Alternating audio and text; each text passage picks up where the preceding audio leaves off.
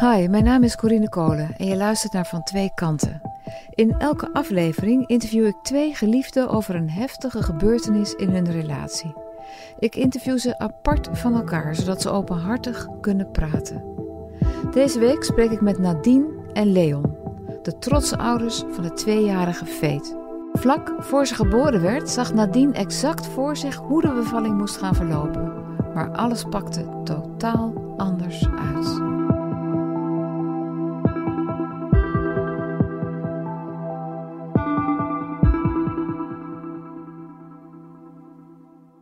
Nadine, hoe oud ben jij? Ik ben 32 jaar. En hoe oud was je toen je Leon leerde kennen? Toen ik Leon leerde kennen, was ik. Ja, dat is alweer 12 jaar geleden. Dus jullie, jullie kenden al behoorlijk, elkaar al behoorlijk lang voordat je een kind kreeg. Ja, ik kende Leon al heel erg lang voordat we echt hieraan begonnen. Had je meteen het idee, oh, dit is de vrouw met wie ik later kinderen wil? Nou, op dat moment was ik daar eigenlijk nog helemaal niet mee bezig. Ik heb dat heel lang, eh, heb ik dat ja, gewoon niet gewild. Waarom niet? Nou ja, ik kon me daar helemaal geen voorstelling bij, bij maken.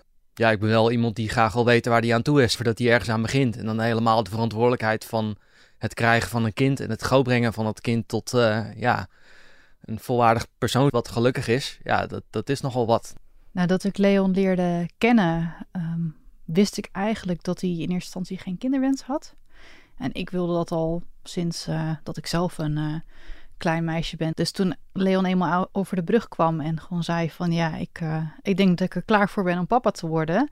Nou, ik geloof dat ik heb staan dansen onder de douche, wat. Eigenlijk was ik heel snel, daarna was ik in verwachting. En was je blij? Ja, ik was hartstikke blij. Ze had eigenlijk een heel, heel makkelijke zwangerschap. Bijna geen klachten ja, dat was gewoon een heel, heel blije tijd voor ons allebei.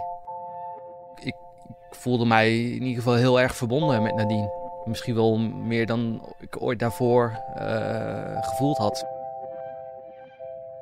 We hadden eigenlijk gewoon alles echt goed geregeld. Ik had ook hypnobirthing gedaan tijdens de zwangerschap.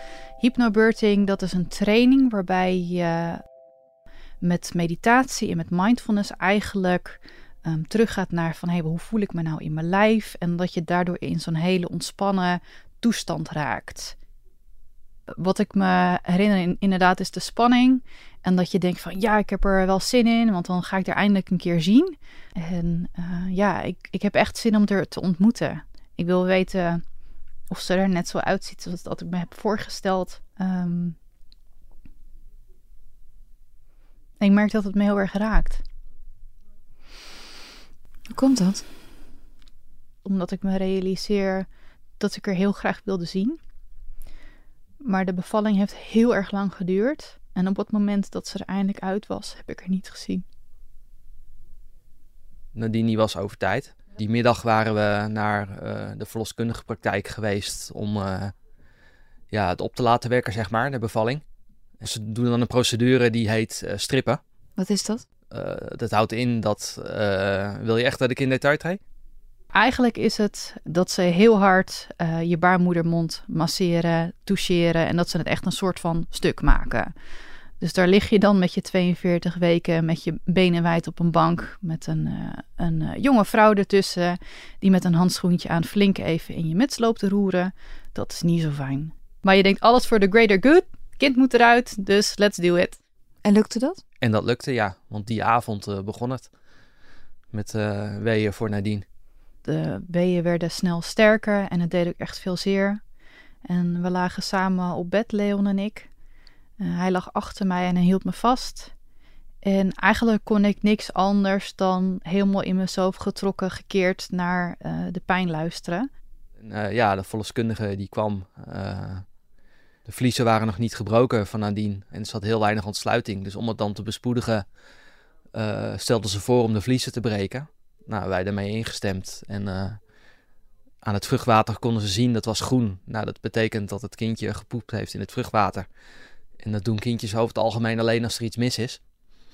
Dus toen was het hup op stel en sprong uh, naar het ziekenhuis. En medisch bevallen.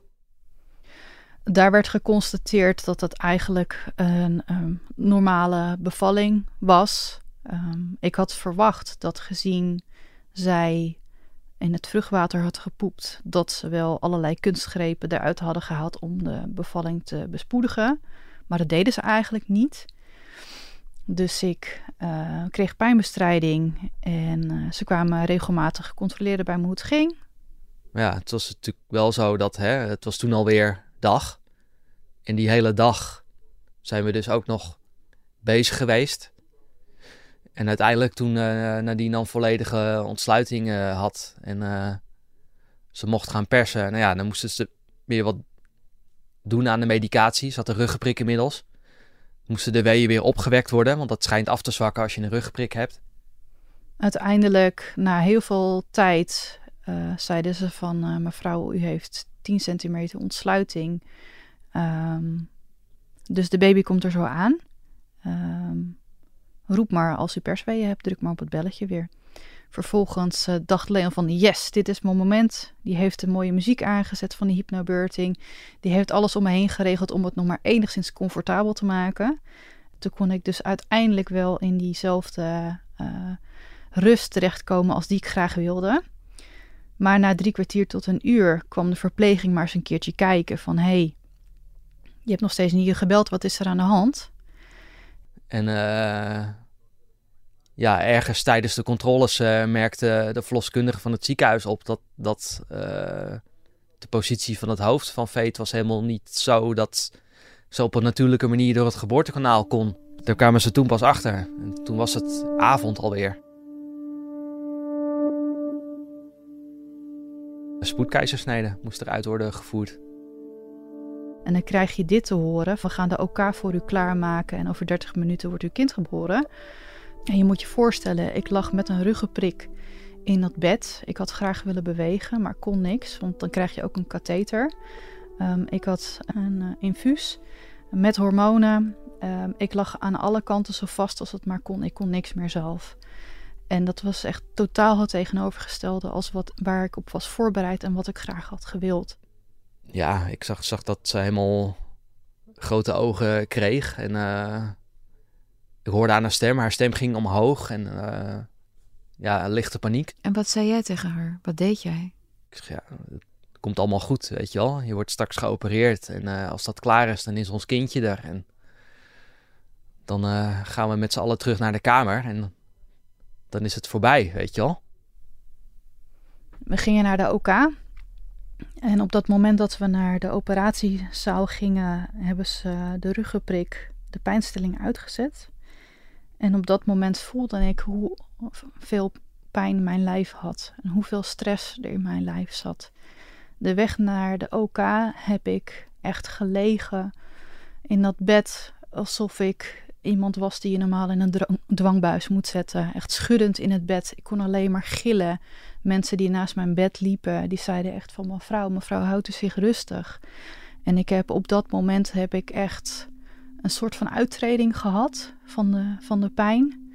Als ik deze herinnering terughaal, dan heb ik het gevoel alsof ik een beetje zo schuin achter boven mezelf zweef en die situatie bekijk.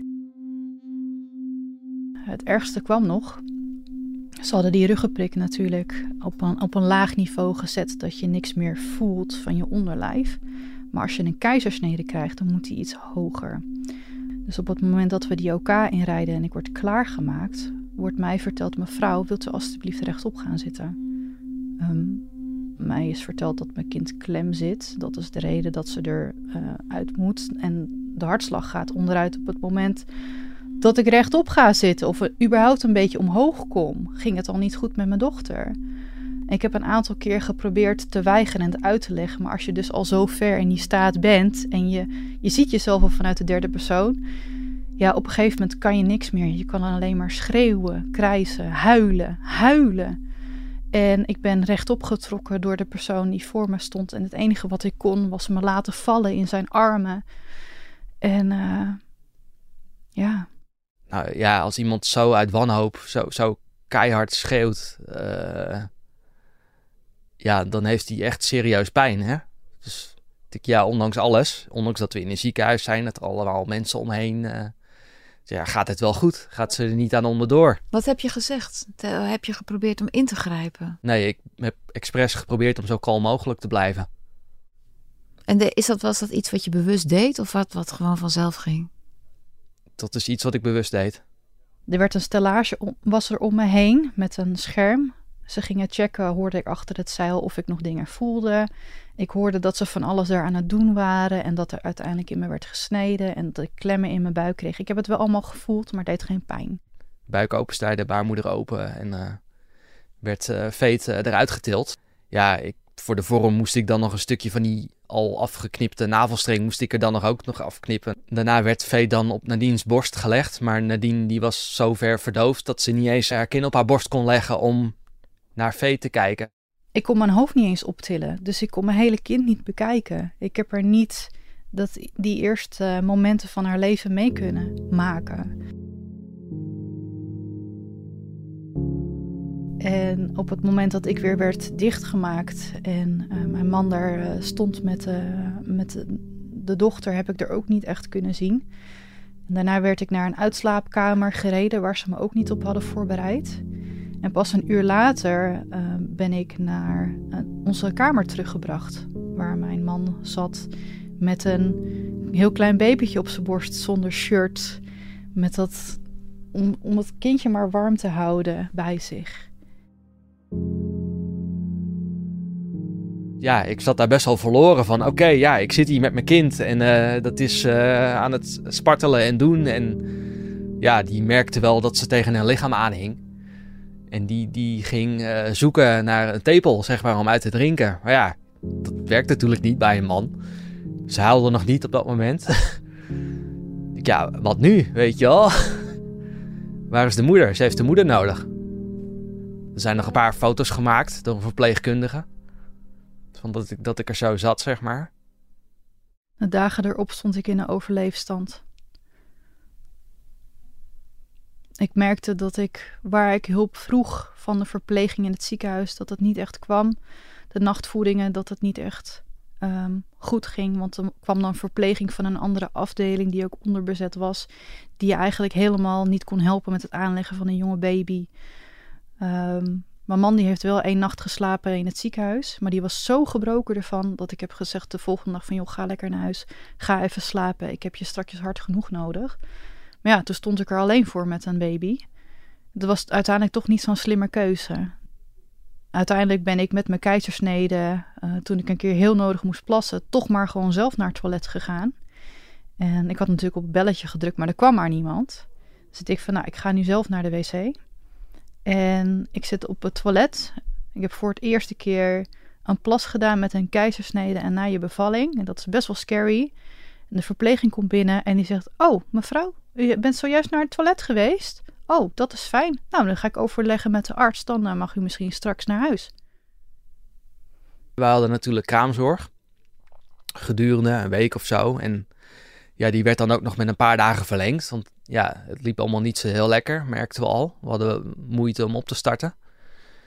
Maar op een gegeven moment uh, ja, hield het op. Hè. Moesten we zelf uh, zorgen voor, voor Veet. En ja, die middag merkte ik al dat er iets aan de hand was. Nadine was het niet helemaal eens met de manier waarop de kraamverzorgster bepaalde dingen deed in huis, zeg maar. En dat heeft ze al die tijd heeft ze dat voor zich gehouden. Maar met het afscheid nemen kwam dat eruit. Ze dingen niet goed had opgeruimd. Of dat de was niet op de juiste manier gedaan was. Maar het ging ook veel verder dan dat. Ze viel de kraamverzorgster ook persoonlijk aan. En hè, wij probeerden haar te corrigeren. Zeiden van nou dit kun je echt niet zo doen. Ze kun je echt niet praten tegen haar. Ze heeft ontzettend haar best voor ons gedaan. Ze heeft naar eer en weten gehandeld. En als een blad aan een boom draaide Nadine om en die was ineens weer poeslief. En van, oh, oh, sorry, en zo bedoelde ik dat niet. En, en uh, oh, kun je het vergeven? Wil je me knuffelen? En, en dat was heel surrealistisch eigenlijk. Dat ontspoorde eigenlijk die avond na het eten. Uh, sliep en uh, Nadine die ging ineens als een razende ging ze het huis door. En ging ze allerlei spullen van plek veranderen. En, en uh, ze sprak ineens over zichzelf in de derde persoon.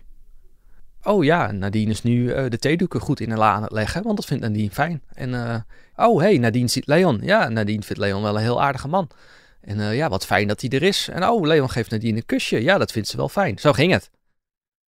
En de volgende dag realiseerde ik me van, goh, ik slaap al heel weinig. En op het moment dat ik slaap, voel ik me alsof ik in een diep zwart gat val. Dus ik was ook bang geworden om te slapen. Nou, die merkte inmiddels toch zelf ook wel dat, dat er iets aan de hand met haar was. Uh, en dat ze hulp nodig had. Dus die had een, uh, ja, een lijst gemaakt met vrouwen in haar omgeving die zij dan krachtvrouwen noemde. Waarvan ze het idee had dat die haar konden helpen op een bepaalde manier. Wat ze dus had gedaan eh, gedurende die nacht toen ze blijkbaar weer wakker lag, is al die vrouwen al een uh, bericht gestuurd uh, van hey, het gaat niet goed met mij, bel dit en dit nummer, dan krijg je Leon aan de lijn en die gaat je vertellen hoe of wat. Terwijl ik was op dat moment ook nog dodelijk vermoeid. Ehm, ik had zoiets van, oh nee, dit kan ik er nu echt niet bij hebben. Hè, het gaat niet goed met jou, we hebben een jong kind. Uh, moet ik nu ook nog al die mensen te woord gaan staan? Was je boos? Ik was best wel boos, ja. Ik heb gezegd van nee, dat, dat gaan we niet doen. En hoe reageerde zij daarop? Ja, kwaad. Furieus. Schreeuwen, roepen, slaan. Ja. Dus wij de huisarts gebeld. De huisarts zegt van ja, ga maar naar de huisartsenpost. Want ja, ik heb geen dienst vandaag. Wij naar de huisartsenpost. Ik mijn verhaal gedaan over de bevalling, wat er allemaal was gebeurd en dat ik niet meer sliep. Toen zei ze van nou, het lijkt me handig dat je met een psycholoog gaat praten. En dan kom je dan via zo'n huisartsenpost bij een psycholoog terecht. En toen had ik al zoiets van ja, ik weet niet of ik dit helemaal wil. Maar als jullie denken dat dit me kan helpen, dan ga ik dat doen. Dus daar heb ik nog een keer mijn verhaal gedaan. Wat ik bij de huisartsenpost ook al had gedaan. En die gingen echt een beetje in me lopen poeren. Die gingen echt um, confronterende vragen stellen. Van hé, hey, maar um, wat voel je nu? Wat heb je allemaal meegemaakt? En echt, echt dieper. En die ontlokte uiteindelijk de uitspraak aan mij van um, ik ben Anastasia en ik ben de nieuwe Messias.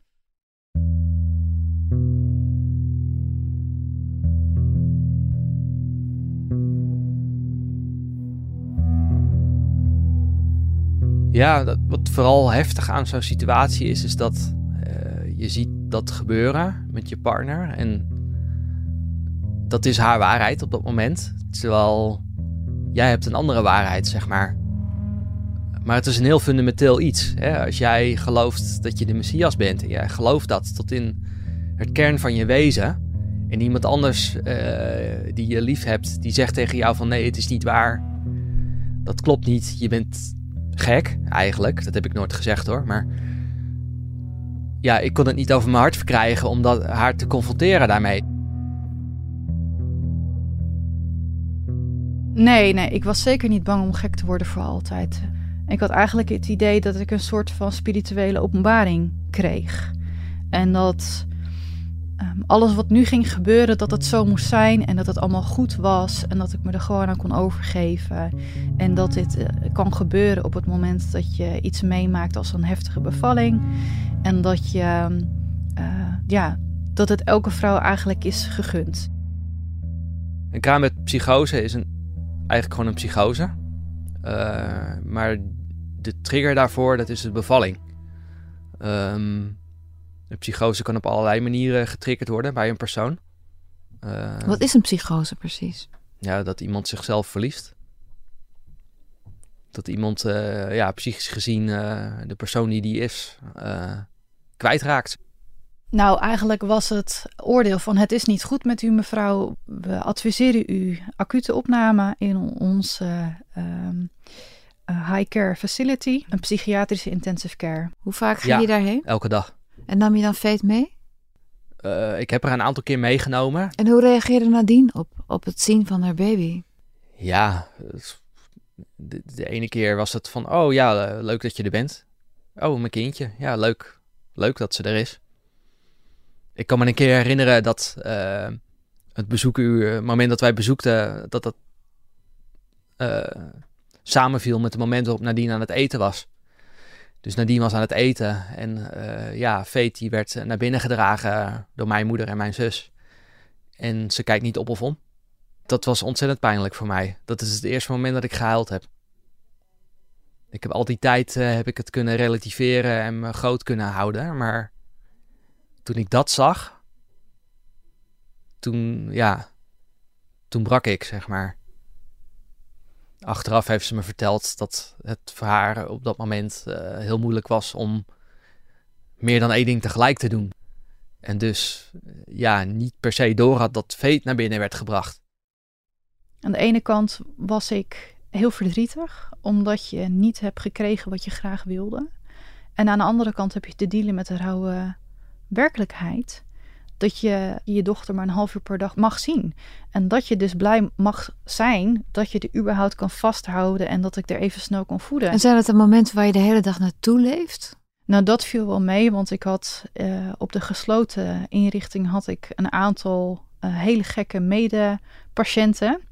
En um, ik mocht me er eigenlijk niet zo heel erg veel mee bemoeien uh, van de verpleging, maar ik heb er hele warme herinneringen aan.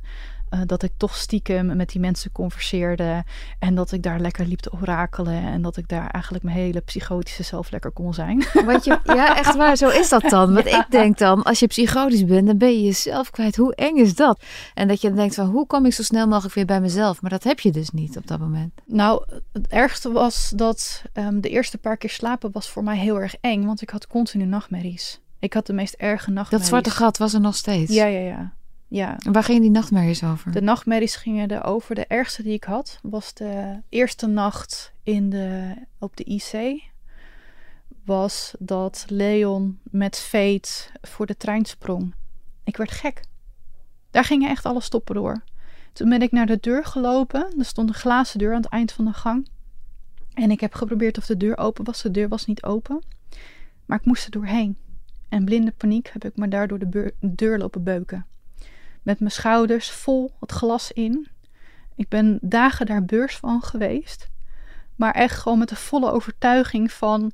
het maakt niet uit of ik nu pijn heb of niet. Ik moet hier doorheen, want ik moet mijn man en mijn kind redden.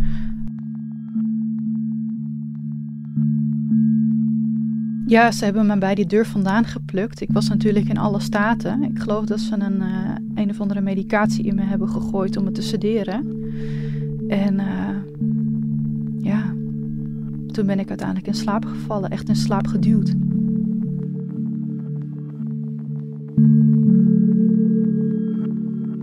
Nou, nee, niet, niet echt een kantelpunt dat je het kon zien. Maar ik weet wel dat toen ik het artikel las over kramerpsychose... en later ook nog wat meer daarover opzocht op internet... Um, en ik las dat uh, ja, de medische wetenschap misschien niet zo heel goed waardoor veroorzaakt wordt... maar wel wat de meest effectieve behandeling is... Namelijk medicijnen? Medicijnen, een bepaalde combinatie van medicijnen en uh, rust. Toen had ik wel het idee van, nou, als we dat dan doen, dan gaat het goed komen. Het moment van, ik ga, het gaat goed komen, dat ging heel geleidelijk. Want op het moment dat ik werd opgenomen, gingen ze natuurlijk aan de slag met medicatie voor mij om de psychoti uh, psychotische kenmerken te onderdrukken. Daarvoor kreeg ik uh, Ciprexa. En uiteindelijk moest ik ook lithium gaan slikken. Daar ging ik aan op het moment dat ik naar de moeder-baby-unit ging. En uh, toen ik op de moeder-baby-unit zat en ze zagen dat het beter met mij ging, kreeg ik steeds meer privileges. En mocht ik op een gegeven moment ook um, af en toe eruit onder begeleiding wel van hè, mijn man of van, uh, van iemand van de verpleging of een vriendin. Mocht ik buiten gaan lopen. En dat bouw je dan zo steeds meer uit dat je naar buiten komt, dat je ook naar huis gaat. De eerste weekenden alleen thuis. Eerste weekenden alleen met veet thuis. Dus dat werd heel geleidelijk aan, werd het opgebouwd. Tot je inderdaad echt helemaal wordt ontslagen in huis mag. Omdat je gewoon merkt van, hé, hey, um, ik ben er nog niet, maar ik kom hier niet verder meer. En um, dat was inderdaad wel een kantelpunt. En wanneer merkte je aan Nadine dat ze weer een beetje de oude Nadine werd? Nou, dat, dat, dat was eigenlijk pas toen uh, ja, de medicatie langzaamaan weer werd afgebouwd. Ze kreeg medicatie die dan haar stemmingswisselen onderdrukte en ja, een antipsychoticum. Ja, daardoor werd ze helemaal afgevlakt. Dus zij kon niet, alle extreme emoties kon ze niet meer vertonen. Dus niet heel verdrietig, maar ook niet heel blij. En uh, niet heel ja, hoe zeg je dat? Uh, dat je bot bent, dat je onverschillig bent, maar ook niet heel liefdevol. Nee, de, de roze wolk met de baby is helemaal nooit gebeurd. Nee. Nee. En dat vind ik nog steeds heel droevig. Ja. De eerste periodes thuis heb ik vooral van Leons nabijheid genoten. Daar hebben we het echt voor gebruikt. We waren elkaar zo onwijs kwijt. Ja, als je continu maar uh, met verpleging eromheen of met je kind eromheen zit. En je hebt net die negen maanden meegemaakt dat het zo onwijs goed ging. Dat je je zo onwijs op elkaar afgestemd voelde. En je zit nu in de dikke shit. Ja, dan is het zo bizar dat je dan weer even momenten samen hebt. En die hebben we echt gekoesterd. En de eerste weekenden ook. En de eerste dagen dat ik overdag naar huis mocht, hebben we ook bewust ervoor gekozen om Fate even bij die moeder-baby-unit te laten. We willen heel graag gewoon even met z'n tweeën even zijn. En even met z'n tweeën wandelen. En weer even, eh, hoi, wie ben jij? Het is ontzettend heftig geweest. Maar je komt ook in een soort van overlevingsstand te staan. En het heeft voor mij heel lang geduurd voordat ik uit die overlevingsstand kwam. dus ik kon echt alleen maar van dag tot dag kijken. En het heeft echt een aantal weken geduurd voordat ik bijvoorbeeld weer een week vooruit kon kijken. En het heeft misschien wel maanden, misschien wel jaren geduurd voordat ik weer jaren vooruit kon kijken. Pas eigenlijk toen ik weer een beetje terugkwam in van oké, I've got this, dit kan ik. Ehm, en ik was weer een beetje hersteld. Toen pas kon Leon uit die overleefstand komen. En toen pas kon hij weer een beetje ontspannen. En daarna pas hebben we elkaar weer opnieuw gevonden. Maar dat is echt een jaar verder. En waar, bestaat dat vinden van elkaar dan precies uit? Dat je um, samen meer kan reflecteren, dat je samen weer leuke dingen gaat doen, dat je samen weer verder kan kijken naar de toekomst, dat je echt weer kan kijken naar verder dan morgen. Je luisterde naar het verhaal van Nadine en Leon. Wil je reageren op dit verhaal? Stuur me dan een mail naar van twee volkskrant.nl of laat een recensie voor ons achter. En willen jij en je geliefde ook jullie verhaal delen? Dan kun je me ook mailen naar hetzelfde adres van tweekanten.volkskrant.nl Mijn naam is Corine Kolen. Ik maak deze podcast samen met Simone Eleveld. De research werd gedaan door Anna Beerstra en de eindredactie was van Corinne van Duin. De begin- en eindmuziek zijn van Lula 13. Dank je voor het luisteren.